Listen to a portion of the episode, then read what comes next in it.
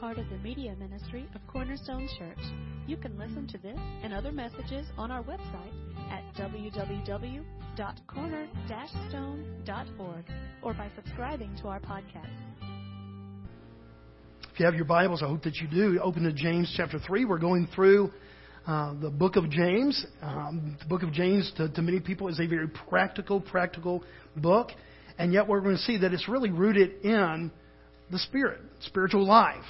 That He does give us some practical ways of kind of handling some things, but at the root of that practical change in our life, for even instance this morning, the way that we would speak, the power of words, is really a spiritual message. You know, we have been really kind of misguided and, and, and lied to over the years when it comes to uh, the power of words. Uh, how many of you remember when you were growing up? Sticks and stones may break my bones, but what?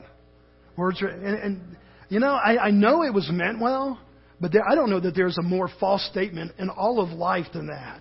I mean, truly, people, their whole lives have been changed by ill fitted words, harsh words, harmful words, words of death that were kind of spoken into by an angry person, by a person that was not helpful. And, and yet we have those kind of things, and so we kind of mimic this resilience that we really don't have alone. Remember, uh, uh, what's the other one? Words about not sticking on me. Uh, in, oh, yeah, I'm rubber, you're glue. What you say bounces off me, comes back and sticks on you. Playground mentality, guys. It really is playground. And, and yet we know in real life that that really isn't true. There's power in words. And we see that from the very beginning. In Genesis 1, God speaks and the world is. And from that moment on, we see the power of words. And that's what really James is addressing this morning. James chapter 3. He, he talks about the power of words, but, but he never gets off topic. It really seems like he's kind of switching gears and, and maybe, you know, as he's writing this letter, remember, back in the original writings, he didn't do, okay, chapter 3, verse 1. We didn't add chapters and, and verses until, you know, much later on. He's just writing the letter. And so sometimes when we see a chapter break, and we went last week, chapter 2, and now we're in chapter 3, we think, okay, time for a new subject. And that's really not how the letter went. He's still talking about consistency in the Christian life. He's never left his main theme that real life in Christ produces a different way of living. And so he's talked a lot about faith. He's talked a lot about uh, the real faith, as we saw last week. He said, real faith doesn't save you, but real faith very much has a way of working itself out of this changed heart.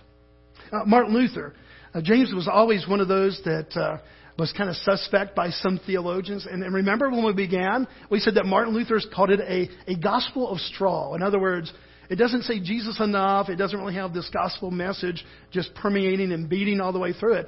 And, and yet last week, as we looked at what Luther replied to in reflection to, you know, yes, we have this faith. He said, we are saved by faith alone. He never gravitated from that. Why? Because that's truth. But he said, but the faith that saves is never alone. In other words, what we saw in chapter 2, that this kind of real faith, not pretend faith, not just saying that you're a Christian, not just going to church, but real life changing faith and the work of the gospel through Jesus Christ, it just changes you. Why? Because it's a heart change, not just a head change. And when we begin to approach this subject here, we begin that he's very much coming back and saying, okay, we're not just talking about a modification of your behavior that you used to use these words and now you use these words.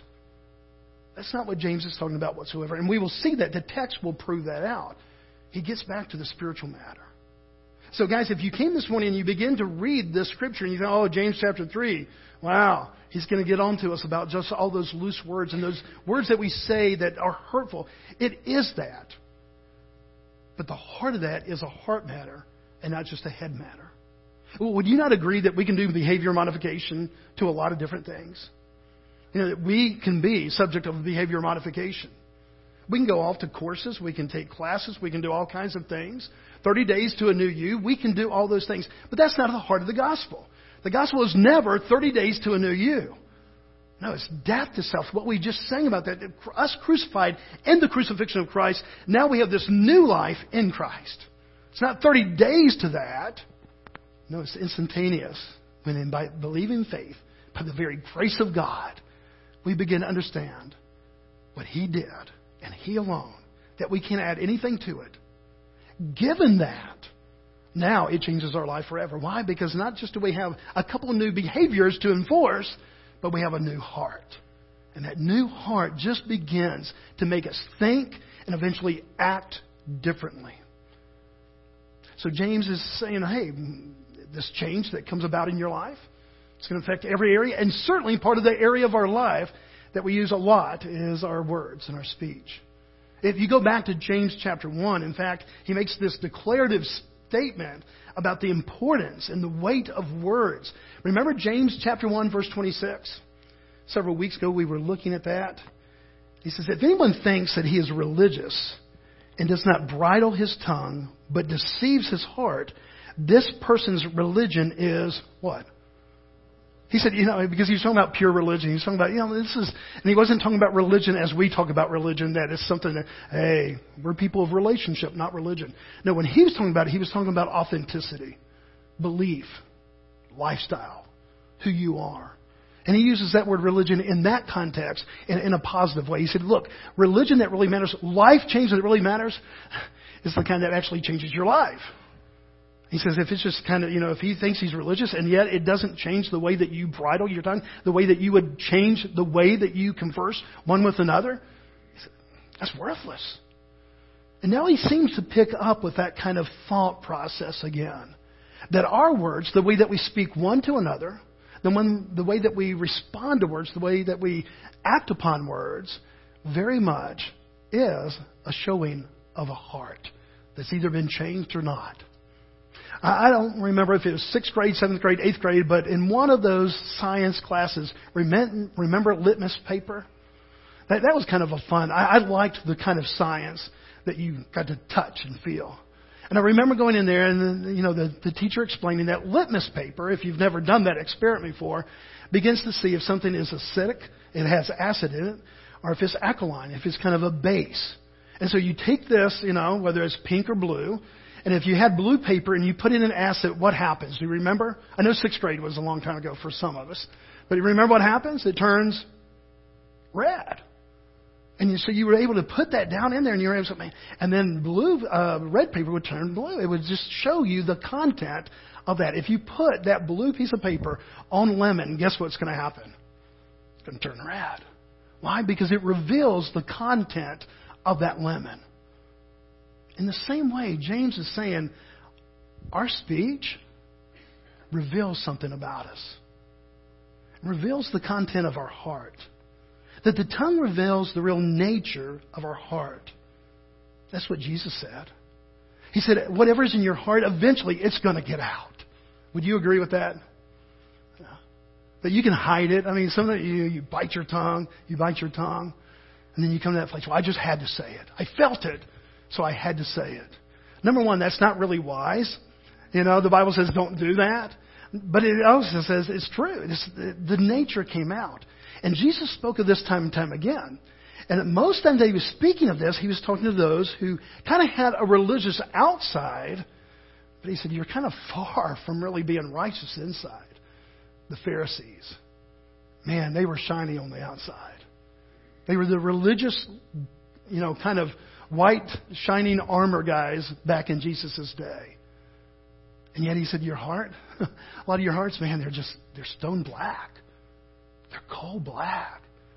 And, and you fake everybody out because on the outside, you know the right things to kind of do, the right clothes to wear, and the right you know, actions to do. But he said, eventually, out of this mouth is going to be a revelation of what's in your heart. Uh, Luke chapter 6, verse 45, he said, For out of the abundance of the heart, his mouth speaks.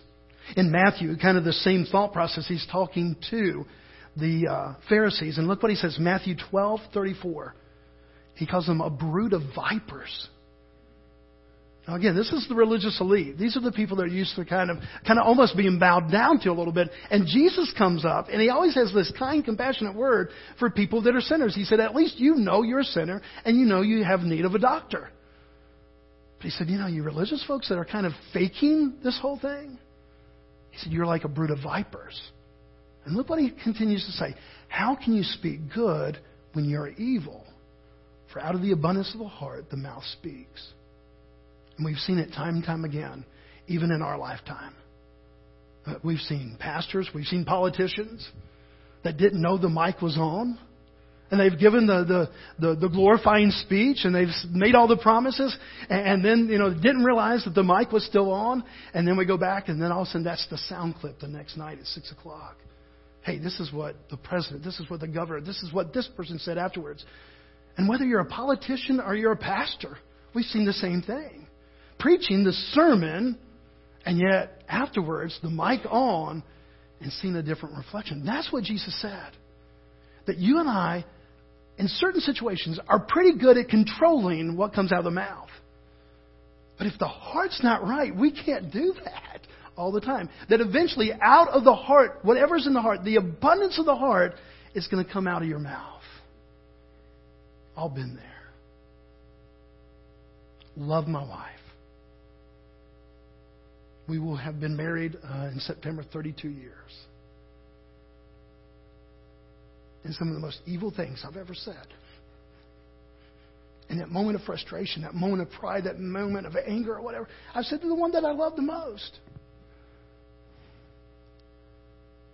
Folks, that's what he's saying that until this changed heart comes, until Christ is just there, that we can control it a lot. We can kind of do some behavior modification. But do we really have this overflow of a changed heart? I, I want you to look at that today because as we begin to get into James, that's very much what he says is an indictment on all of mankind. He's not just kind of picking out a couple of people that were loudmouths. There's, those are the easy ones. You, you know, at the family reunion, at the workplace, sometimes even in the church. Those are the easy, you know, the easy ones. Don't be like, I don't think we have a Jim here. Okay, don't be like Jim. You know, and so we just kind of get the loud mouth. We get the one person that nobody, you know, it's obvious that he can't control his mouth. And okay, we don't want to be like him. And every family has one. Every workplace has one. Perhaps every church has one. Or a couple. Thanks for the honesty there. But look what he says. James chapter 3. Let's get into the word this morning. He says, uh, James is saying that this whole matter of our speech, our use of words, he said, hey guys, it's really a spiritual matter. It's truly a heart matter. And he brings it back to that. Look how he connects the idea of maturity, maturity in Christ, with our words in verse 2. For we all stumble in many ways. And if anyone does not stumble in what he says, he's a perfect man. That word there, it means mature. It doesn't mean perfect as far as perfection. It means mature. Able also to bridle his whole body. Uh, basically, what he's saying there is if you're able to really control your tongue, man, you have maturity. In other words, he said one of the most obvious signs of our immaturity is what? That we can't control our tongue. Now, how many of you agree this morning, before I go any farther, and it's just a, a, a testimony of, you know, my lack of maturity in this area, how many of you would agree, just at this point, that you probably are not fully mature in the use of words? And just kind of raise your hand. Good. Okay, good. Because instead of just, I, I would just leave at this point and just go home and study and, and, and, and confess and pray. But we realize what James is saying is it's the truth. It's the truth about us. Not a truth just about Jim, because he's the obvious one. And when we begin to understand that, as we begin to say, okay, man, one of the ways that I show maturity of Christ in my life, maturity in Christ in my life, is that it's going to just season the way that I speak, then all of a sudden, it's going to change the way I approach things. I mean, folks, every one of us have been there before when something, you know, when we said, well, I, I was feeling it, I was feeling it, and, and the words just kind of jumped out. Have you been there? Yeah. Well, that's what he's saying. Out of the abundance of the heart, man, that's where your heart was. Your heart was angry. You know, you, you were frustrated. And so all of a sudden those words came out. And he says, it's not like somebody forced those words in you. And there's been times in our lives that we have done great hurt. We still love Jesus. We, we still, you know, it doesn't mean that, okay, if you've ever said a hurtful word, that you're not a Christian. That's not what he's saying. Maturity in Christ. As we sing this morning, dying to self, being crucified in self, means that more and more and more and more I have words that reflect a heart that is surrendered. And so even when anger comes, I repent of that. I turn away from that. Okay, God, I, maybe my mind tells me I can be justified in my anger here, but no, you were never angry with me. You forgave me, and as you have forgiven me, I want to forgive this other person. And all of a sudden, we lay down our right to be angry and to raise our voice, and we come under surrender of the cross. That's not behavior modification. That's spiritual transformation. And that's what the gospel is all about. And so understand that as we come in here. Uh, Proverbs 17 28. Kind of reflecting what grandma, remember when grandma used to say, if you can't say something good, don't say anything at all. Now that's wisdom, folks. That's, that's good wisdom. Okay? But it's not the full answer. It's, it's, grandma will learn that somewhere. Where did she learn that? Perhaps Proverbs 17:28. Even a fool, I love this. Even a fool who keeps silent is considered wise. That should be on our bathroom sink, you know, in the mirror. That even a fool seems uh, who keeps silent is considered wise. When he closes his lips, he's deemed intelligent. As one person said, "Why open your mouth and take away the contrary thought of that?" Okay, you just proved you're not all that wise. But that's not the whole answer. We can look at this and we can say, okay, the answer is just, you know, I'm just going to be a very silent person. I'm just not going to talk that much then. If these bad things come out of my mouth, if I can be very hurtful, then I'm to be silent. And, and I pray that by the time that we get to the end of this passage, that we see that that's not really the full balance of the gospel message to us. Many of us grew up when we would come upon a passage like this, and we were always thinking of it in a negative sense Thou shalt not.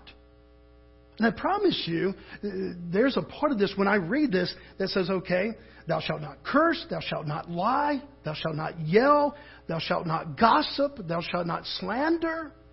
Doesn't mean all those things, yes, but it means more than that. This is not just James saying, okay, here's the thou shalt nots.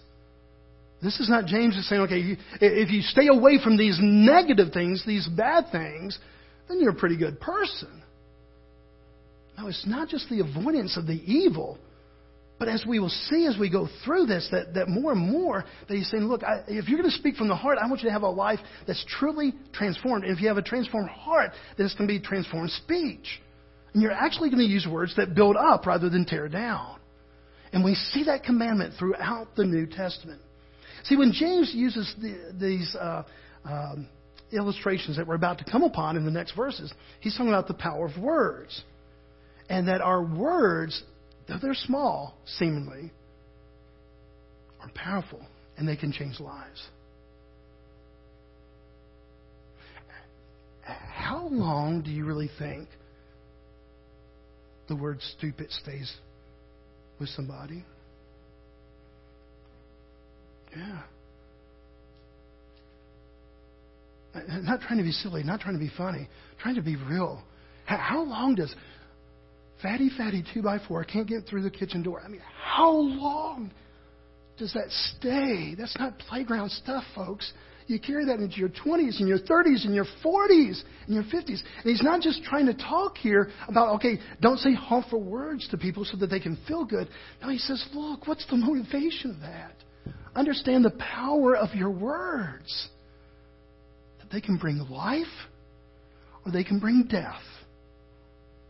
And then he gives three illustrations. How the tongue, though it is small, is so powerful. Look what he says. Verse 3.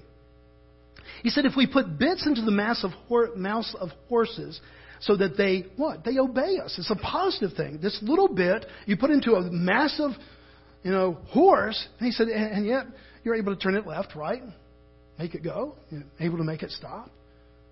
He said the tongue's like that. It, it's, it's small, But man, it can command the direction of something mighty. He goes on to the next verse, verse 4. Look at ships. Though they are also so large and are driven by strong winds, they are guided by a very small rudder, wherever the will of the pilot directs. Do you say that's not a negative thing? I mean, is that negative or positive? It's really kind of, he said, you know, if you look at the last part of it, he says, wherever the will of the pilot directs. It's not a negative statement. He said, look, this tongue, just because it is powerful, it doesn't mean that it's negative. He says, it's at your ability to control that. You can use it for good, you can use it for bad. He goes on to the last one, there in verse 5. He said, So also the tongue is a small member, yet it boasts of great things. How great a forest is set ablaze by such a small fire. And we've lived that one out, folks a couple loose words here, a moment of frustration there. And all of a sudden, it was three words, it was five words. It was spoken in that moment of, of frustration, rage, anger, whatever it might be. And then all of a sudden, that relationship all of a sudden becomes broken. I mean, anybody in your family? I mean, this happens to families. Well, there's Aunt Sally. Ah, there's Aunt Marge. They haven't spoken in 35 years. Why? Well, about 35 years ago, Aunt Sally said that she made better banana pudding than Aunt Marge. Aunt Marge got her feelings hurt, and they haven't spoken since. We laugh and we think, okay, ridiculous, and yet, I promise you, I promise you, that some of the arguments in your home, in your home, not Aunt Sally not Aunt Marge have come over the smallest of things. I just didn't like the way you said that.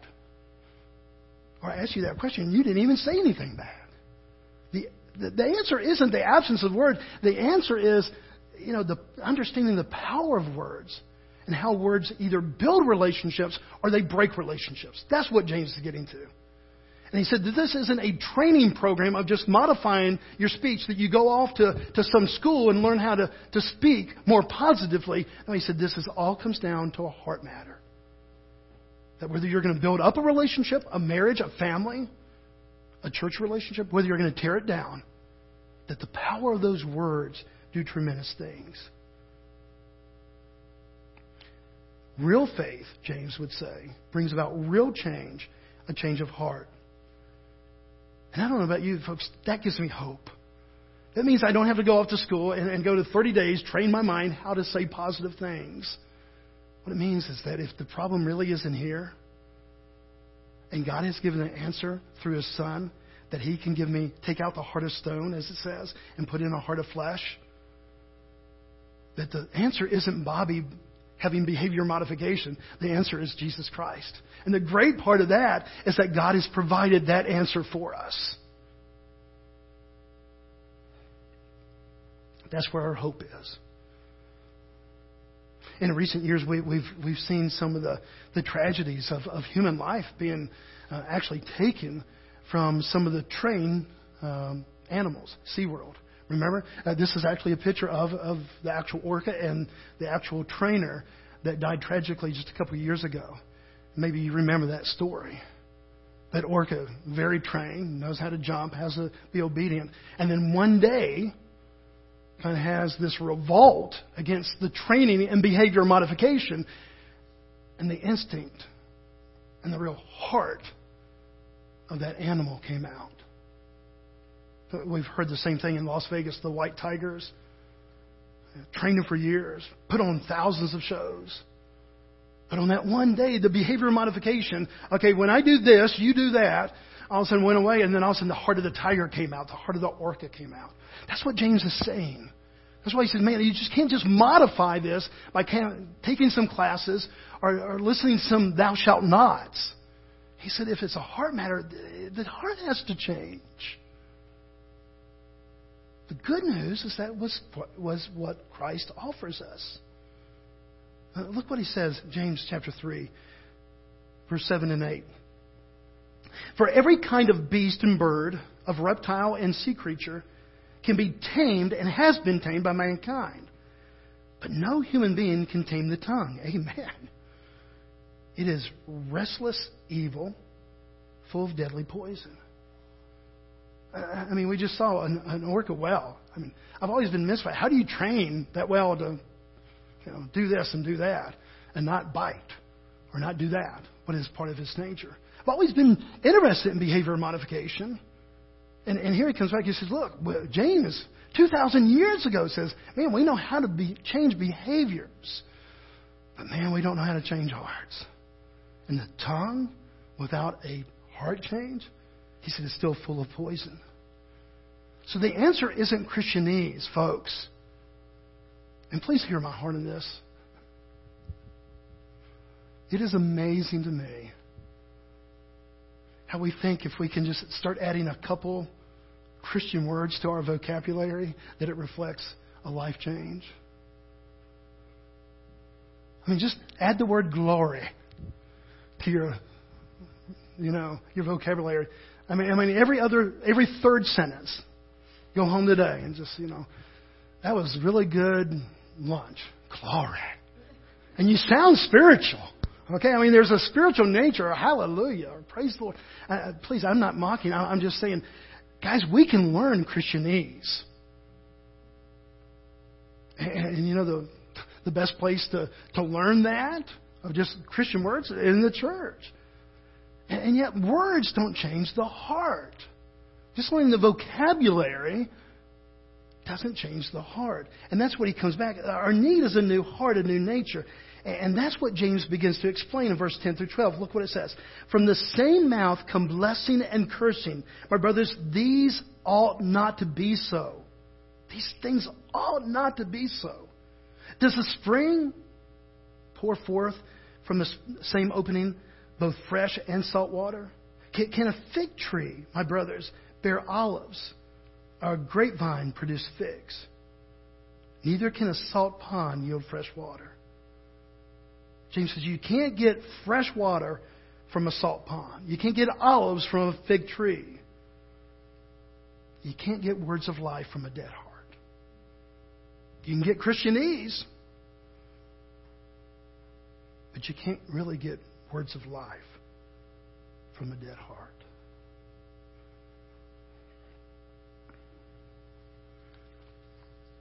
Let me apply this in two different ways. We'll go home today and try to live this out. Number one,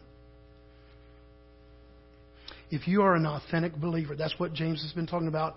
Uh, now we're three chapters into it. He's not talking about religion, even though he uses that word, he uses it in a different context that we would do it. He's not talking about behavior modification. He's talking about lives that have been transformed by the work of Christ. he says, okay, if you're an authentic believer and follower of Christ, words that bring death are not to be a part of your present life. He is saying, thou shalt not. Thou shalt not uh, use words of hate, lies, gossip, uh, false flattery, anger. He said, that's not to be a part of your life. Are, are we still going to do that from time to time when, when the flesh takes over? Yes. I don't make excuse of that. That's the reality that, you know, total glorification doesn't happen until he calls me home. But in this life of sanctification, becoming more and more like Christ, these words should become less and less part. Why? Because our heart is beating in a new way. The heart of stone has been removed. The heart of flesh has come. And now we're learning of Christ. Not behavior modification. We're learning of Christ. And He gives us the ability to just think and speak differently. Why do we not use those words? Because it's a commandment. That would be sufficient, but they make things die. There are words that you can speak to your spouse, to your children, to your family, to another church member, to a friend that bring death. And James is simply saying, man, it should not be so. If, you, if you're a transformed life, a transformed heart, a transformed mind, it should result in a transformed mouth. Amen? And so he's simply saying, okay, follow the logic of this. If you really change from the heart, he said, let it start being reflected, even in the things that you say. second application this morning. First one is, yeah, words of, that bring death, guys. Just cross them off, you know. Second application.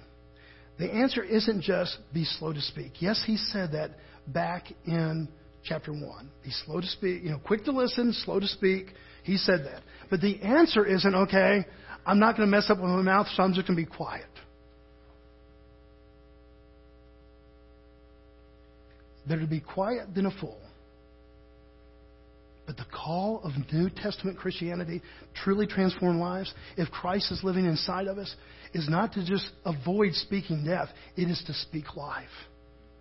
And folks, I don't have the time this morning to go verse by verse by verse, Old Testament, New Testament, but especially New Testament, of God's call upon our lives as transformed believers, new creatures in Jesus Christ, that we are not just avoid words of death, but we are to speak words of life.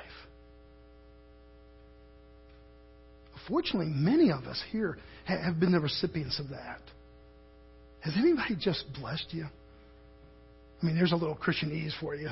Have you been blessed this morning? You know, we, we have these little terms, but has anybody truly just been a blessing to you that at the very time that Satan wanted to try to give you death in a relationship, death and hope, death even in your following Christ, that somebody who loved Christ, was passionate about Christ, came in and spoke life into your life again? Not because they quoted all this scripture, not because they had it all figured out. They just encouraged you in Jesus Christ. That's your calling if you're an authentic believer this morning. Not just the avoidance of death words, but the speaking of words of life. Listen to what Paul wrote, Ephesians 4:29. Let no corrupting talk come out of your mouth. Okay, so he covers the first part of our application. Corrupting talk. Talk of death. That is death words. A couple of those. Well, you never. The word never you know about death of a relationship? I mean, in our frustration, have we spoken those words? Well, you never pick me? You never take my side. It's just not true. More than likely, that's not true. And yet we, we get into these broad strokes of the, of the verbal paintbrush when we get angry or hurt and we start putting these accusations on people. And so a word like you always or you never, those are words of death. Because more than likely, I doubt that anybody has always said these negative things or never done this. Do you get where I'm going? Tracking with me there? Okay. Let no corrupting talk come out of your mouths, but only such as is good for building up. That word building up, oikodomē, in the Greek, means to strengthen, to make more able. Okay, here's where I was before. Now you spoke this into my life, Ricky, and now I'm strengthened and I'm made more able. Isn't that cool? Isn't that a great word? Uh, sometimes we, we see that translated edify, build up.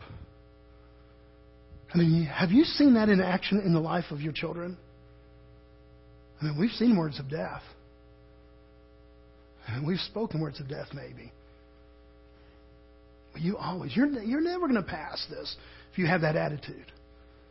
And just that, that little bit of looseness in our verbiage can do great damage, guys.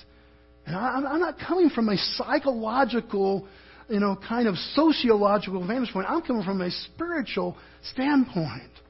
I'm not just saying don't use the word stupid around your kids. I'm just saying, from, from a world's point of view, I'm just saying it's not biblical, guys. So we avoid those. We, we, he says, don't speak those. But have you ever seen the flip side? I mean, even in that moment of defeat, that you're able to take that son or daughter in, in, into your uh, lap and, and just speak words of life into them. Man, that was a tough one today, wasn't it? But you know, God's grace is sufficient for even baseball games. And son, next week, you know, we're going to have another game. We're going to try our best. We're going to go out there. But God's grace is sufficient for even things like baseball.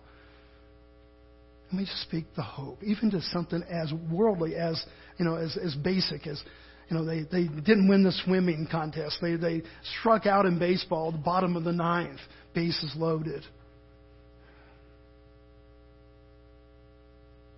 you and I have been the recipients of words of death and words of life. I, I pray, I know you, I, I, I doubt that there's a single person who has not been the recipient of words of death. Would you agree? I pray that you have been the recipient of words of life. That a Christ filled, Christ centered, Christ loving person somewhere in your life, maybe mom, maybe dad, maybe a friend, maybe a pastor, spoke to you when you felt something was dying and they spoke words of life and, and the hope of the gospel. This is not just a suggestion, James writes, Paul writes, Peter writes, Jesus is quoted in the, in the Gospels. This is our calling to speak life into one another. That's, that's the challenge. Here's your application this week avoid words of death. Speak life. And that may mean that you kind of have to hit neutral. Quick to listen, slow to speak.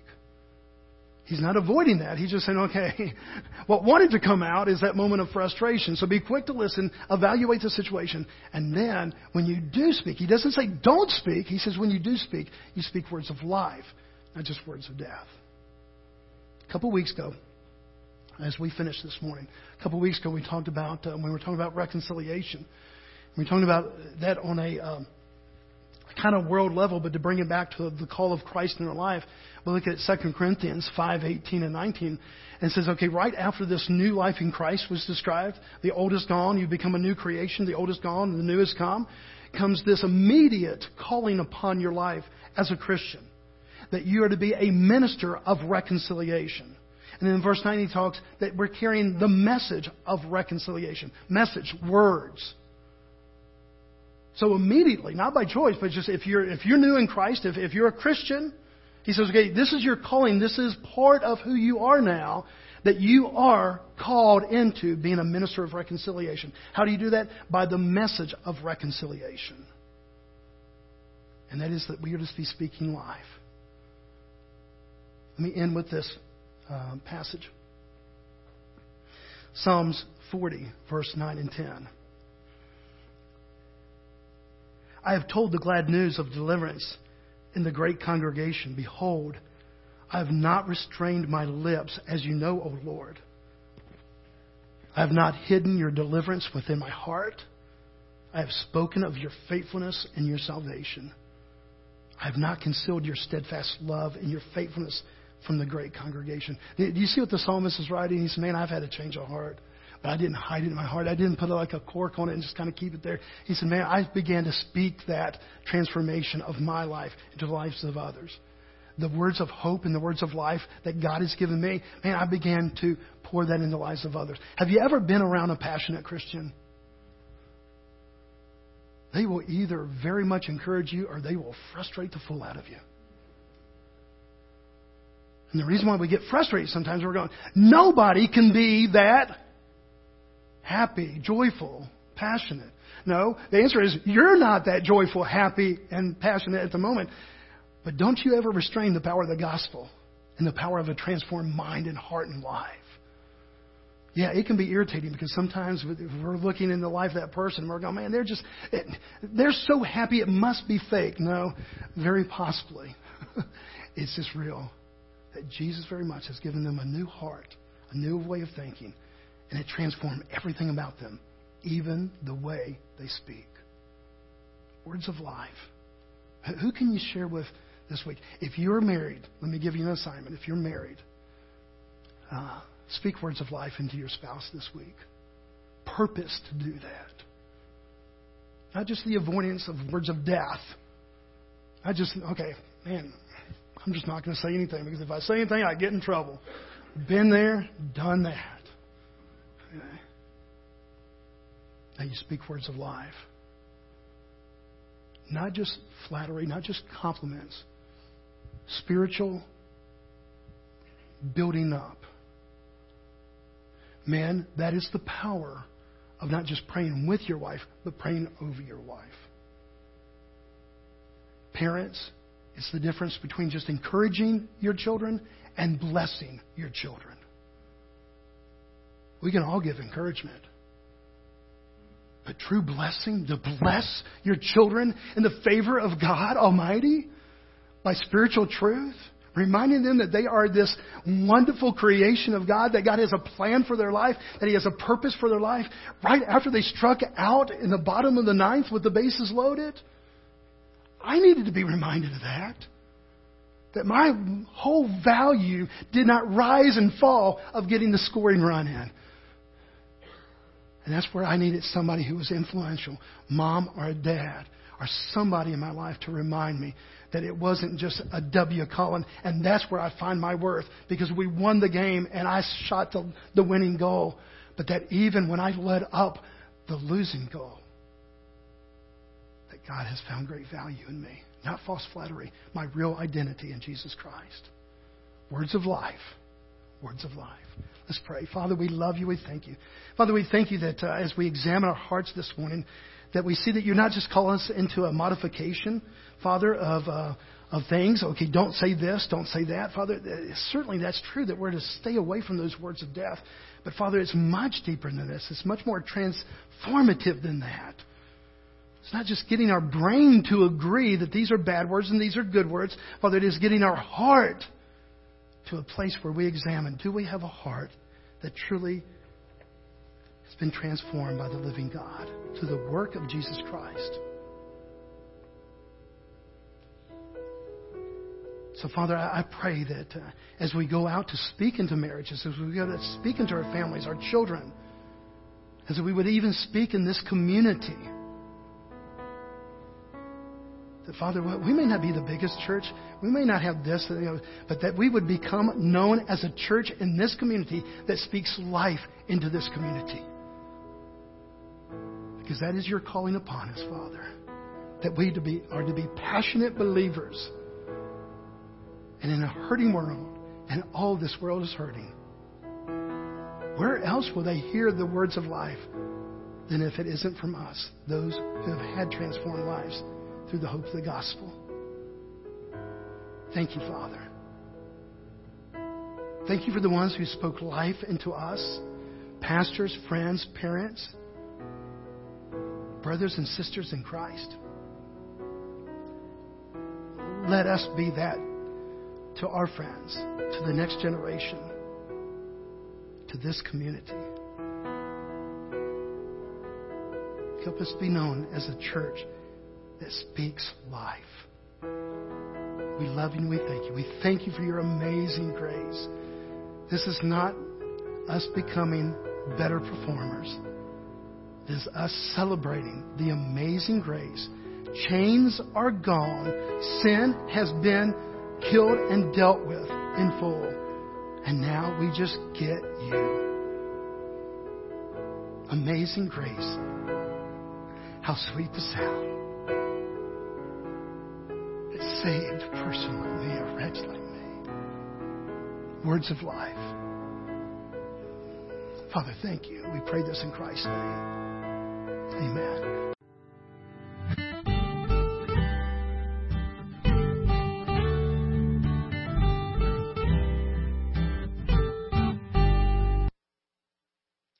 Thank you for listening today. We hope this message was a blessing to you. To learn more about our church or our media ministry, you can visit us online at www.corner-stone.org or find us on Facebook.